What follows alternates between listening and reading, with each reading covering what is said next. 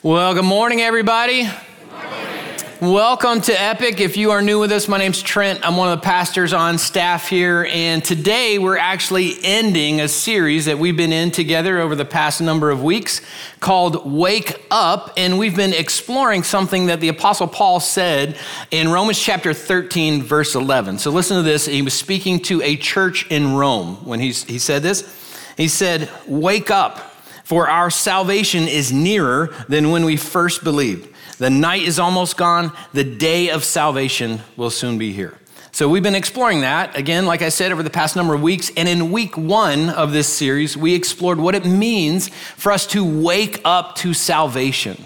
And we learned together that salvation is something that we do when we start a relationship with God by putting our faith and trust in Jesus as our Lord and Savior. That our relationship with Him is based on what He has done for us, not what we do for him. And then in week two, we talked about waking up to fasting and prayer. So, two ancient spiritual disciplines that have been around for a very long time. And then this past week, we engaged a church wide fast and time of praying together. And I'm curious, how many of you had a great experience as you walked through that? How many of you had a challenging experience as you walk through that? Okay, so more hands on the challenging part. So, fasting is a great experience, even when it's challenging. And if you think about how we grow spiritually, often we grow spiritually through times of challenge and through times of struggle. And fasting kind of facilitates both of those things. And so it creates an opportunity for us to rely on God and put Him first in our lives, knowing that He's going to take care of everything else. So I hope that you've had a really great experience, even if it was a really challenging experience. Now, tonight we're going to end our fast together through a worship and communion service here at 6 p.m. So I encourage you to come back tonight and be a part of that with us. If you're watching online and if you live local, we would love to have you here as well for that as we officially end our time of fasting together. In week three and week four of this series, we talked about waking up to spiritual warfare. And I don't know if you've experienced any spiritual warfare as we talked about that, but let me tell you what's happened in my life over this past week. So last Sunday, as I was preaching on spiritual warfare, my father in law had a stroke, ended up in the hospital for a week, is now in rehab. My daughter, who's 32 weeks pregnant with her third child, ended up in the hospital two times with serious concerns about her and the baby, and she's still in the hospital, uh, waiting for final results and hopefully a chance to come home today or tomorrow. So, after this past week, I've decided I'm not teaching on spiritual warfare any longer. It's just way too complicated for me. And obviously, I'm joking. But it was almost as if God said, Okay, Trent, I'm going to put you to the test. You talked a lot about wearing my armor as you engaged spiritual battles. So, are you really wearing my armor? And about halfway through the week, I realized I had about half of the armor on and I needed to put on the other half of the armor. And I thought, like, this week is falling apart. Oh, maybe it's spiritual warfare. Like, maybe I should pray. Maybe I should engage this in that fashion. And as I did that, I had a different perspective as I walked through that. So that's what this past week was like for us. Not sure what it was like for you. But today we're going to talk about waking up to spiritual growth. And as we get started today in that, I want to give you several disclaimers. And the first disclaimer is this Today I'm going to talk to those of you who are Christ followers, and I'm going to talk to those of you who aren't yet a Christ follower. Because here's the reality we are all on a spiritual journey. Everybody's on a spiritual journey. Whether you label it that or not, if you're a Christ follower, at some point you put your faith and trust in Jesus as your Lord and Savior and you started to grow spiritually. And hopefully, you're still growing spiritually because if we're not growing spiritually, guess what? We're dying spiritually. So we always need to be investing in our relationship with God. But you started to grow spiritually if you're a Christ follower, so you're still on that journey. If you aren't a Christ follower, there's a really good chance you're searching for something because everyone's searching for something. You may not know what it is. You may not label it as God. You may not label it as faith. You, you may not label it as Christianity, but many of us are searching for something and we don't even really know what it is. And the fact that you may be here on campus or maybe even watching online kind of indicates that you're searching for something faith based. And so, again, we're all on a, a spiritual journey. And the really cool thing is, God accepts all of us and where we're at on our journey. We're all at different parts on our journey. Some of us, again, don't even recognize we're on a spiritual journey, but God accepts all of us, and God wants to move us down that spiritual growth path. He wants us to start a relationship with Him, and He wants us to grow a relationship with Him. So, again, whether you're a Christ follower, not a Christ follower, I'm glad you're here because I think God has some very unique and specific things to say to each one of us today. Now, another thing I want you to know before I get started is today I'm going to give you a whole lot of information like I have in this series. And like I said a few weeks ago, uh, today's going to feel like taking a sip from a fire hydrant. So hopefully your lips are puckered up and you're ready to go. And I encourage you to take notes because I'm going to just dump a bunch of information on you about spiritual growth. And I'm going to do that for the first probably three quarters of our message. So I'm going to talk to your head a lot today. And you're going to have a, chance to process what I talked to you about logically. But then in the last 25% of our time together, I'm going to talk to your heart. And I'm going to challenge you in how you're applying what we're learning together. Because what we're learning together in spiritual war, uh, not warfare, but spiritual growth and waking up to spiritual growth is so incredibly important to our relationship with God. Here's the reality one day, you and I are going to sit down and have a conversation with God about our spiritual growth. Guess whose responsibility it is for us to grow spiritually? It's ours, it's our own. I have a responsibility as a pastor uh, to facilitate teaching that helps people grow spiritually. But my job and pastor's job, church leaders' jobs, really are to give you a fork so you can feed yourself spiritually. So, so that's what I try to do every Sunday. And so it's our responsibility to grow spiritually because, again, we're going to sit down and have a conversation with God about our spiritual growth. So I'm going to challenge you today in how you're applying what we're learning. So if you are ready to be challenged, say, I'm ready. Ah, I love hearing that. That's exciting. And at the end, let me remind you, you said you were ready. All right, so 15 years ago, when we were planning to start Epic, we had a lot of decisions to make. We had to figure out what kind of mission we were going to have, what our vision was going to be, what our values were going to be, the ministries we were going to be involved in, and we had to figure out what our spiritual growth process was going to be. Because our mission is to lead people into a life changing relationship with Jesus Christ. And after that, we have the responsibility of helping people grow spiritually. So we had to spend a lot of time figuring out what that was going to look like. And to do that, we spent a lot of time in the Bible, specifically in the Gospels, the first four books of the New Testament Matthew, Mark, Luke, and John. And we looked at Jesus' life closely. And we watched what Jesus did in his time here on earth. And we saw that Jesus did five things, at least five things, consistently, over and over and over again. And out of that, we developed what we call the 5G life. So that is our spiritual growth process that I'm going to walk you through today.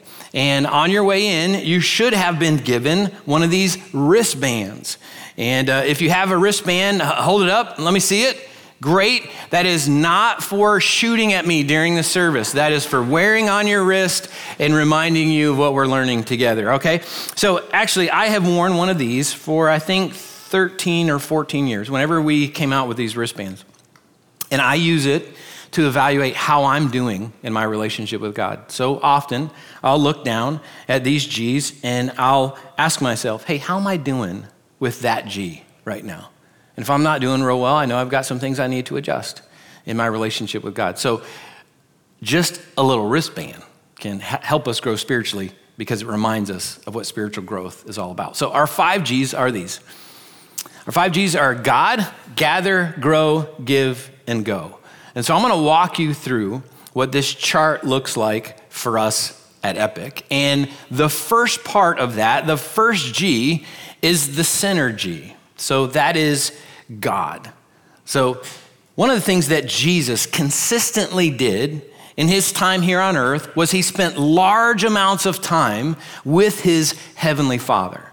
And I find that kind of fascinating to me. So you've got God the Father, you've got God the Son, you've got God the Holy Spirit. So you've got Jesus as God the Son on planet Earth. And what he could have said before leaving heaven to come to earth for the mission that God the Father had given him, he could have said, Father, I understand the mission clearly. I know what you've asked me to do. I'm supposed to go to earth, live a perfect life, take the sin of the world on my shoulders, die a horrible death, rise again so that people can put their faith and trust in me and live forever. I got it. I'll see you in 33 years. Could have e- easily said that. But Jesus didn't say that. He consistently spent time with his heavenly Father, and we've got some great examples of that in the scriptures. So, Luke chapter 6, verse 12 it says, One day, soon afterward, Jesus went up on a mountain to pray, and he prayed to God, his Father, all night.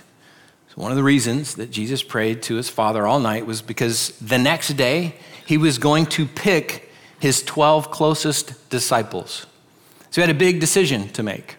And Jesus spent the night before, all night long, praying to his heavenly Father about that decision. Now, here's what we need to understand about that it wasn't as if Jesus went to his father and said, Listen, I have no idea who to pick. We don't have a lot of good choices down here on earth, Lord, so I'm not sure. So you got to help me. So Jesus knew exactly who needed to be chosen. But he spent large amounts of time that night getting his father's input on that important decision. So if you need to make a decision, not if, but when you and I need to make decisions. A great habit is to spend large amounts of time talking to our Heavenly Father and asking Him what He wants us to do. James chapter 1 says, If you need wisdom, if you want to know what God wants you to do, ask Him and He will gladly tell you. But here's a problem that I have I have a problem with talking with God. I like to talk at God. So I like to tell him everything I think he should do and the time frame that I think he should do it in. But Jesus didn't model that. Jesus modeled a conversation with God that involved talking and listening. And so I'm not great at listening to God, I'm great at talking at God, but we've got to learn to listen to God because that's when God speaks to us and gives us the wisdom that we desperately need. So that's one example of Jesus spending time with his Heavenly Father. Luke chapter 5 gives us another time when Jesus did that. And it's an interesting time that, that he did it here because this is when his fame was growing quickly. So he'd been healing people, and he told some people, hey, don't go tell people what I've done for you, which is an interesting thing. Um, you know, if, if, you had the ability to heal people, would you say, hey, here's my card, go tell everybody, uh, you know, here's my social media account, you know, please let everybody know what I've just done. But Jesus said, hey, don't go tell everybody. But Luke 5:15 says, but despite Jesus' instructions, the report of his power spread even faster, and vast crowds came to hear him preach and to, to, be healed of their diseases. But Jesus often withdrew to the wilderness to pray. So let's put ourselves in Jesus' sandals for just a moment, okay? So if you want to be a first century influencer like Jesus was, and you had thousands of people following you literally, not just on social media, but literally following you, what would you do in that situation?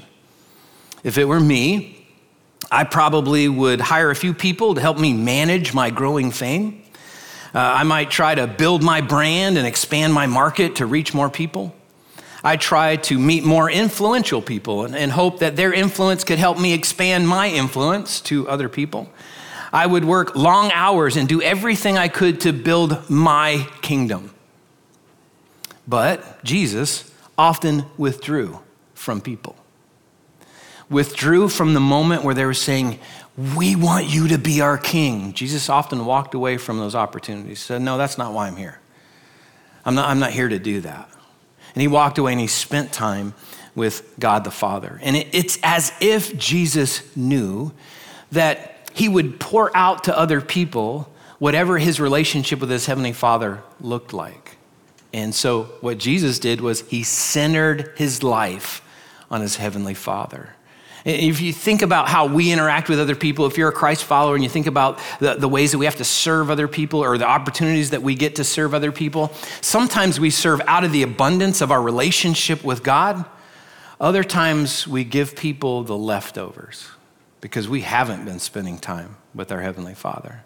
We haven't been closely connected with Him. So we pour out of our resources, not His resources. And I think that's why Jesus modeled for us what it looks like for us to spend large amounts of time with our Heavenly Father. Another thing that Jesus did was that he gathered people.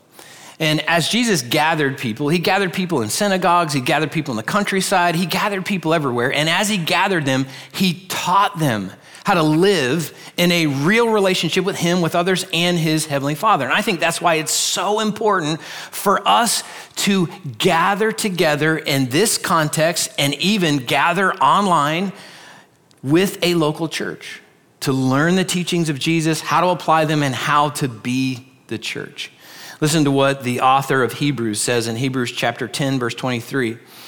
He says, Let us hold tightly without wavering to the hope that we affirm, for God can be trusted to keep his promise.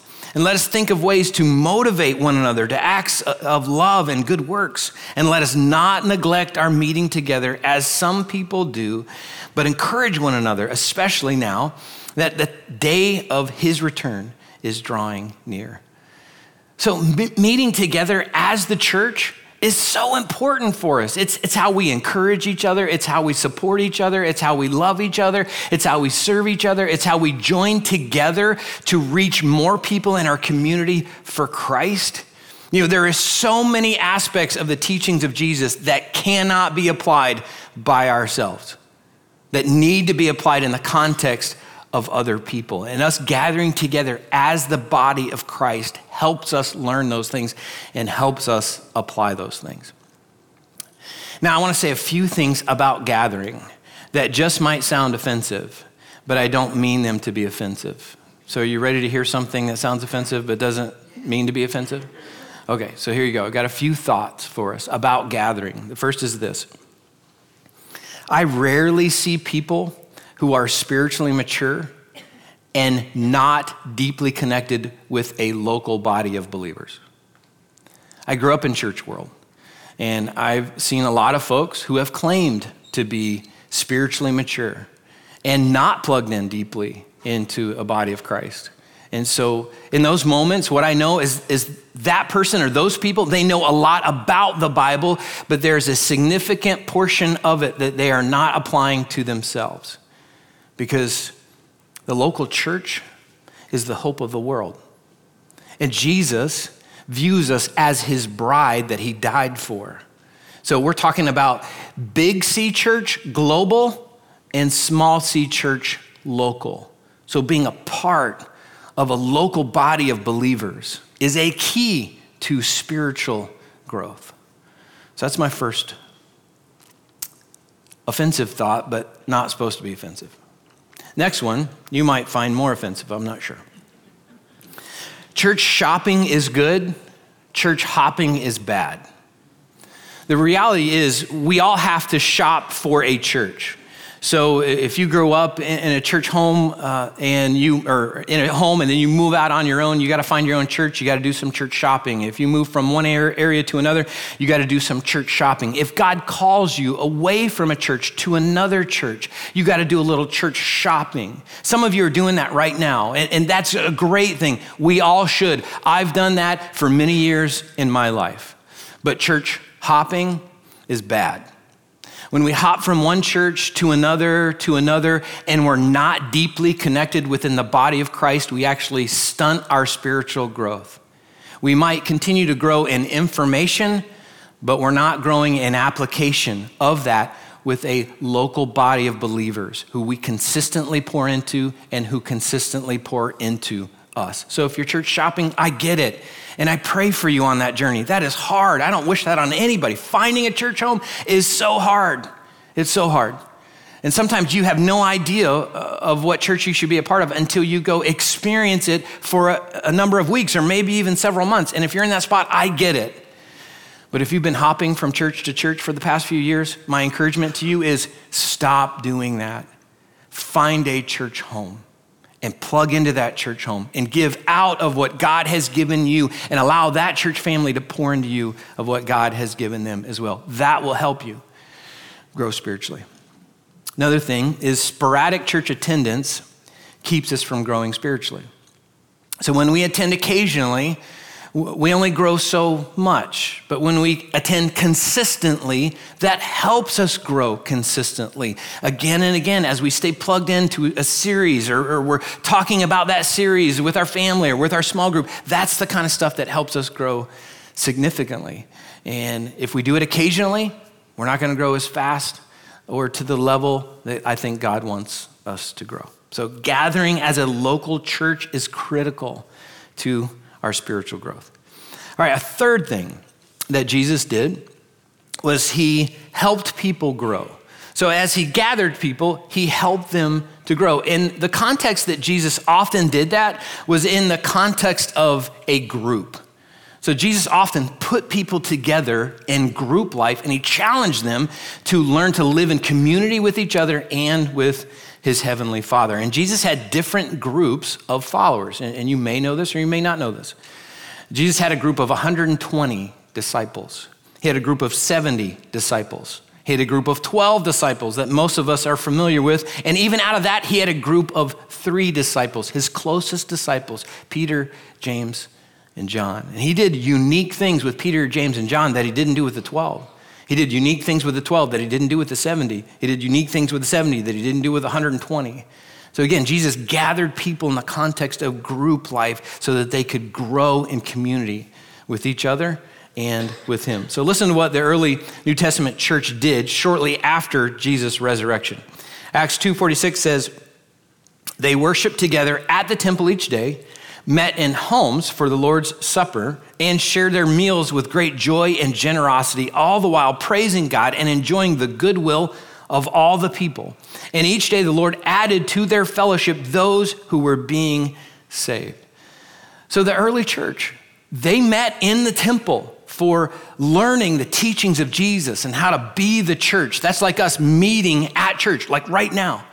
And then they met in homes to be in community with each other, to share meals with each other, to meet each other's needs, to care for each other, to pray for each other, to serve each other in that context. And so we all need to be connected, again, with a not just a local body of believers, but a small group that we can be a part of. So here's what that looks like for us at Epic. So we believe that we grow best in groups. We weren't designed to do life alone, we were designed to do life interdependently with other people, like we are interdependent with God. We've got several different group opportunities here at Epic, we have what we call growth groups, and they're just short term groups that help us begin to grow spiritually and begin to experience community with other Christ followers or other people who are on a spiritual journey. Our first group is called Starting Point, and that's for people who are new to faith, exploring faith, returning to faith, to hear the overarching story of God found in the Bible. And it's an epic story. And we learn where our place is in that story through Starting Point. So if you've not taken Starting Point, I highly recommend you take that. We, we teach it three times a year. We've got groups like 40 Days in the Word and 40 Days in Prayer. And this is how we learn to listen to God. This is how we learn to talk to God. We've got a group called Financial Peace that helps us understand how to manage our finances in a way that honors God. We've got a parenting growth group, a marriage growth group, an evangelism growth group for how to share our faith with other people. Most of these groups happen on Sunday morning during one of our three services. And so I encourage you, if you've not taken one of these groups, I encourage you to do that because that can help you grow spiritually. Another type of group that we offer is what we call community groups.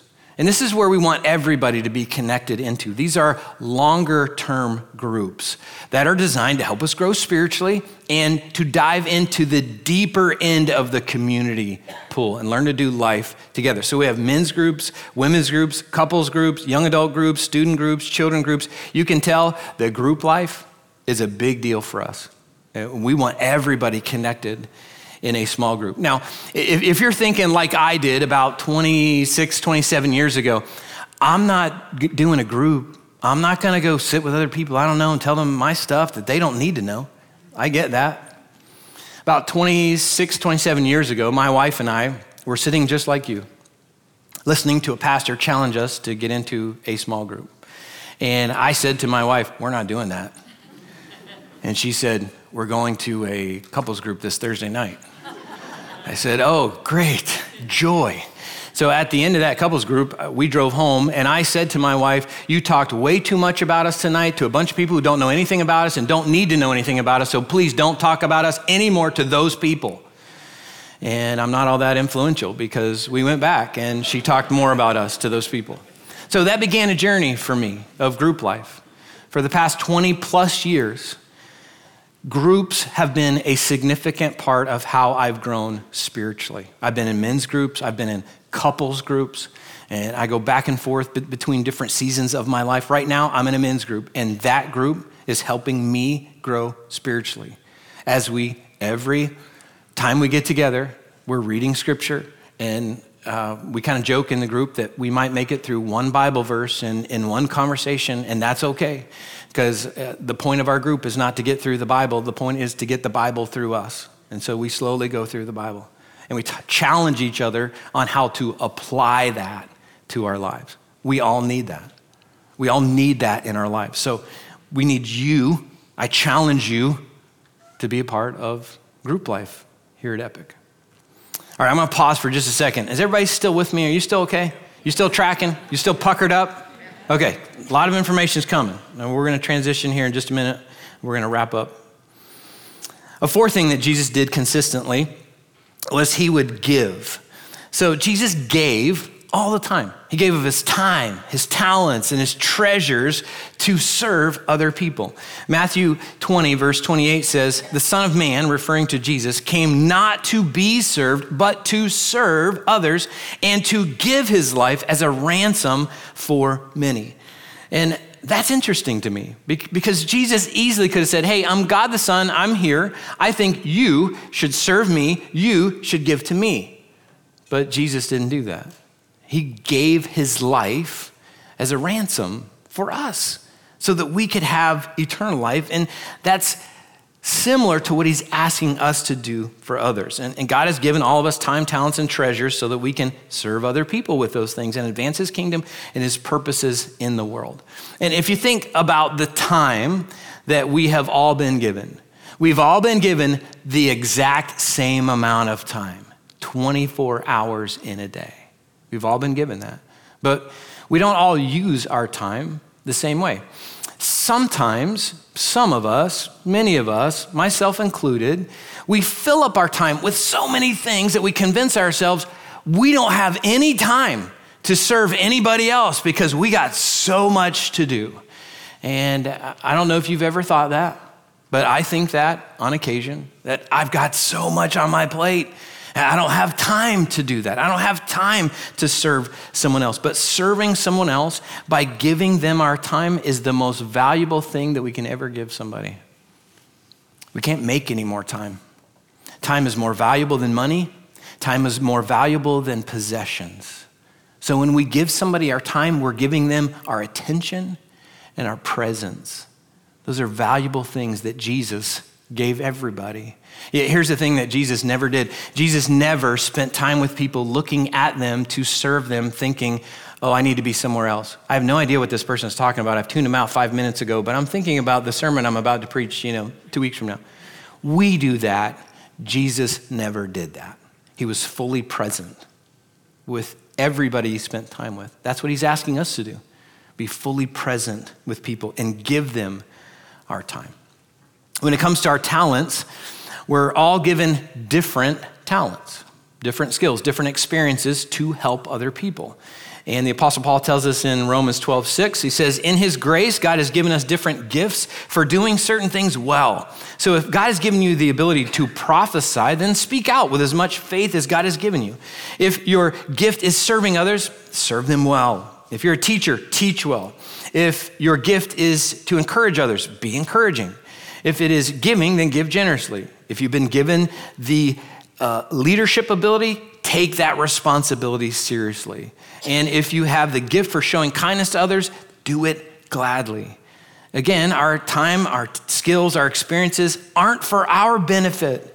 They're for the benefit of other people. And we actually grow spiritually when we use our talents to serve other people.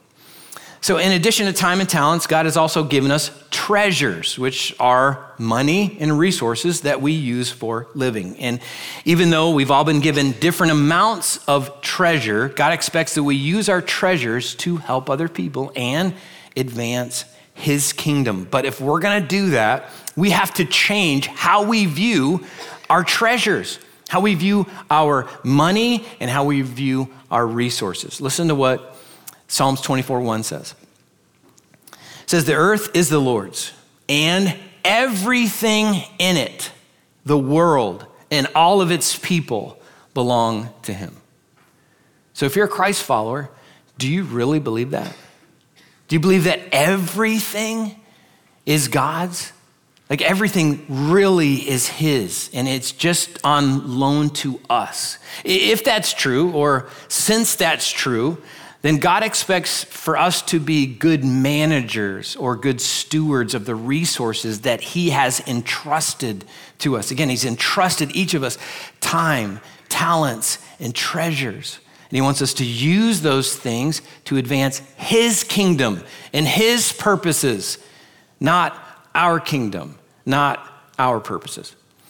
So think about it in this way you've worked hard for, for what you have. You've worked hard for the money that you have or the money that you want to have. And uh, you have some plans, I think, with that money. Maybe when you retire, you have some specific things that you want to do with those resources.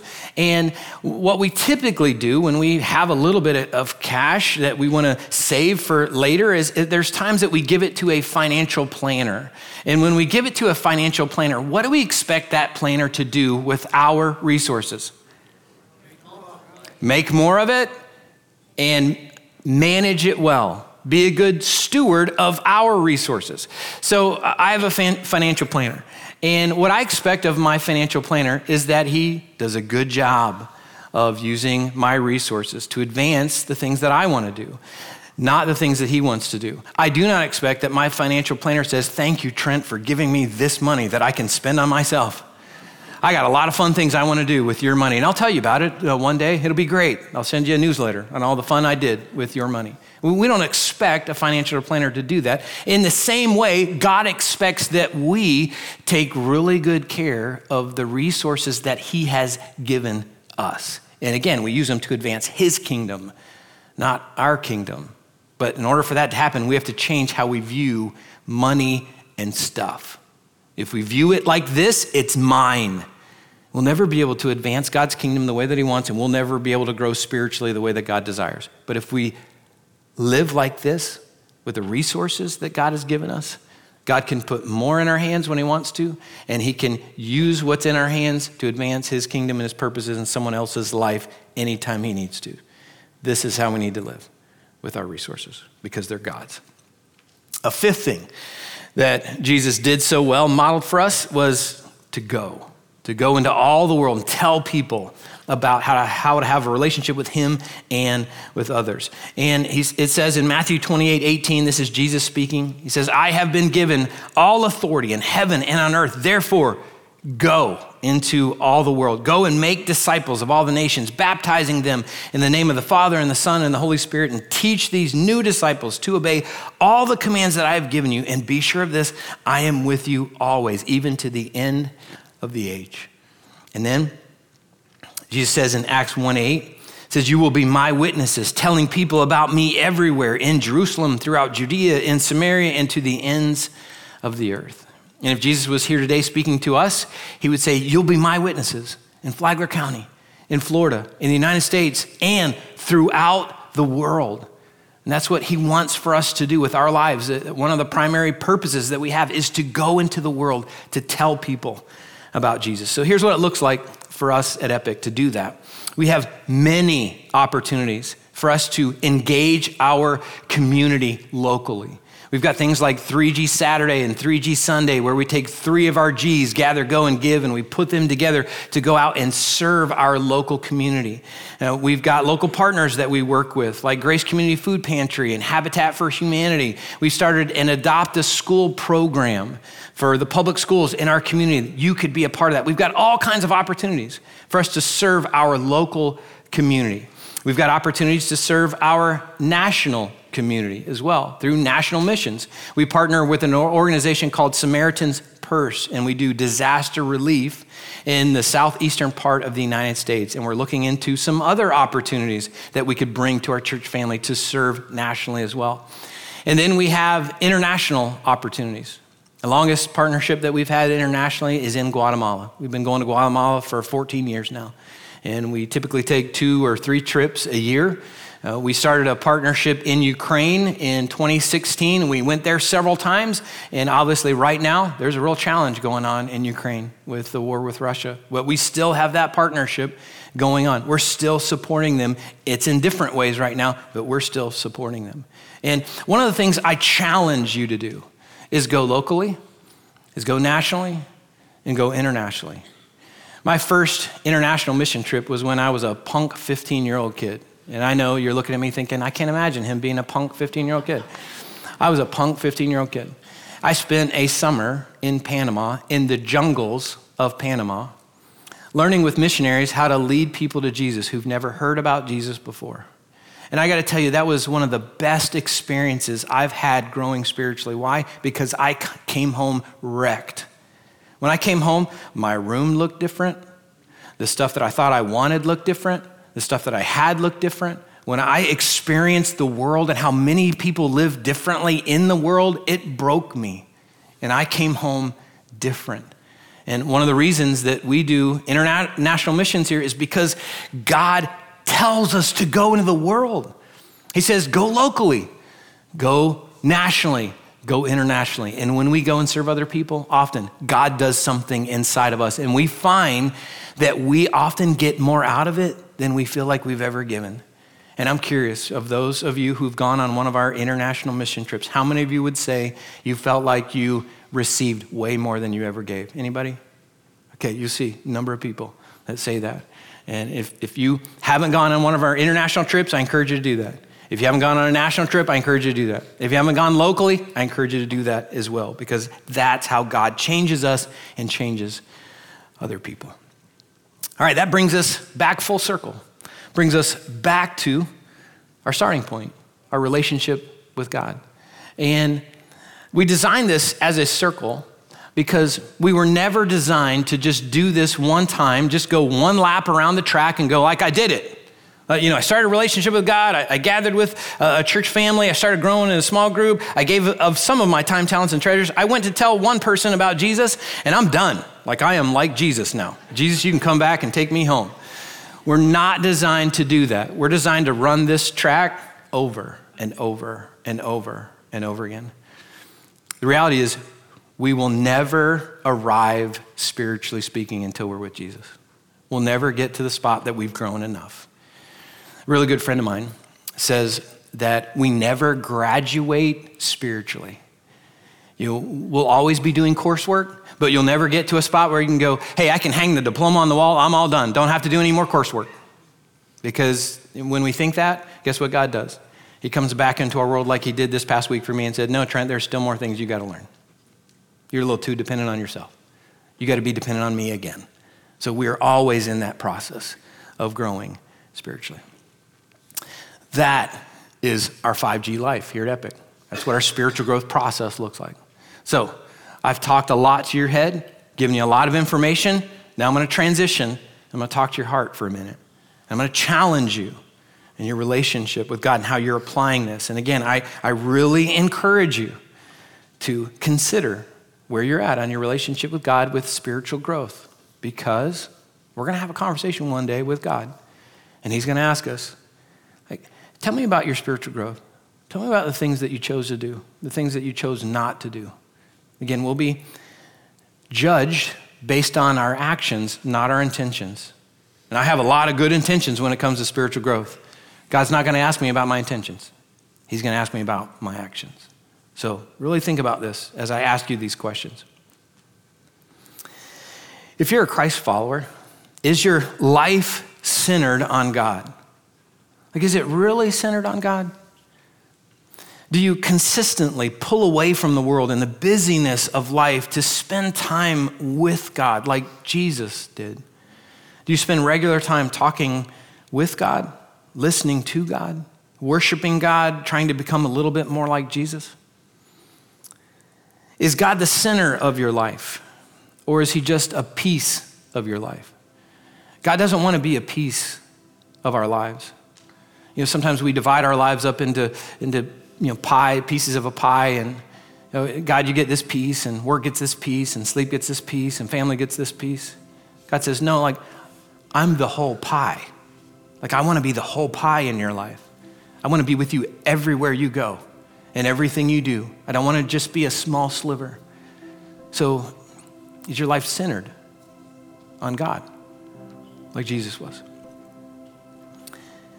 If you aren't a Christ follower yet, you could become one. Like, this could be the day that you're on this spiritual journey and you step into a relationship with the creator of the world and be radically transformed by him.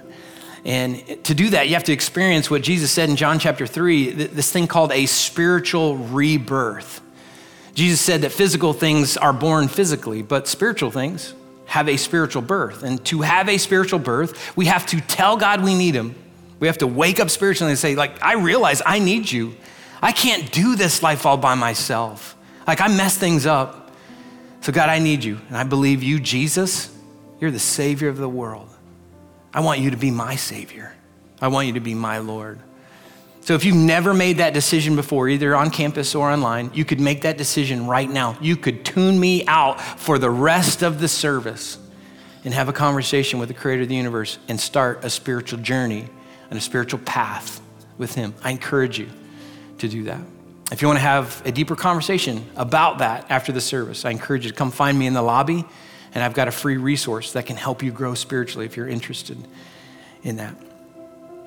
When it comes to gathering, do you see church attendance and church involvement as being critical to your spiritual growth?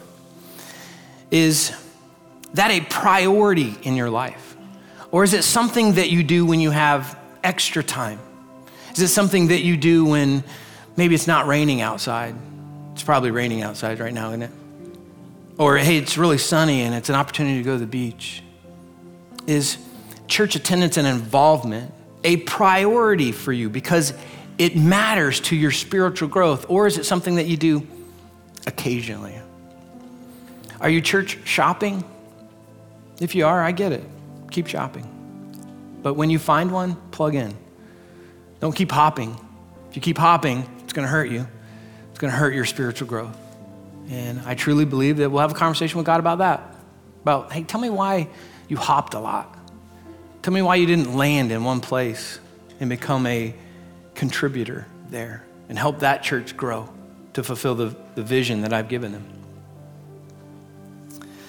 Are you growing spiritually with a small group of Christ followers who pray with you, pray for you, love you, and challenge you to become more like Jesus? If you're not connected with a small group of Christ followers, you're not going to grow to the level that God desires for you to grow. We need other people for that. And I encourage you, if you're not in a group, stop by our group's table before you leave to get connected in a group. Are you using the time, talents, and treasures that God has given you for His purposes? Or are you using those things for your purposes? Are you building His kingdom? Are you building your kingdom? Finally, are you going everywhere to tell everyone about Jesus? Do you see that when you go locally, that there are thousands of opportunities that you have to tell people about Jesus and show people Jesus with your life? Do you feel that way when you go on a trip in our state or in our nation? Do you feel that, hey, you're still representing Christ to the world? And have you gone internationally, not just for a, a, vacation? Have you gone internationally to serve a group of people that are in desperate need of seeing Jesus lived out before them? Have you gone internationally?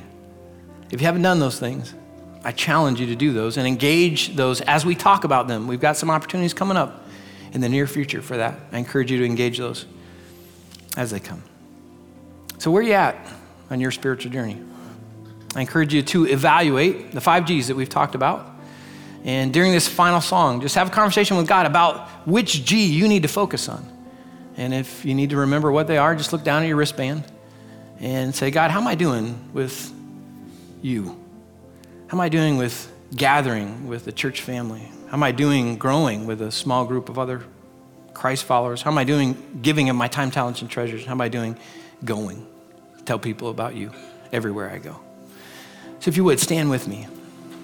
We're going to pray together. We're going to sing. I, again, I encourage you to evaluate where you're at on your spiritual journey. So, God, I thank you for the tools that you give us to help us grow spiritually. And the goal that you have for every Christ follower is that we become more like Jesus every day. And we're always on this journey with you. It's a journey uh, that's called sanctification, the process of growing in our relationship with you. And God, like we understand the reality of this, but sometimes we struggle with it. The reality is, if we're not growing with you, we're dying spiritually. We, we can't count on something that we did a year ago or 10 years ago or 20 years ago and think that we're going to keep growing spiritually. We've got to keep engaging this spiritual process that you put out in front of us. We've got to keep doing things that Jesus, you modeled for us. So speak powerfully today to us about which G we need to focus on. What is that thing that we're not doing so great at? And we need to focus on that to strengthen our relationship with you. Lord, teach us that today, we pray. In Jesus' name, amen.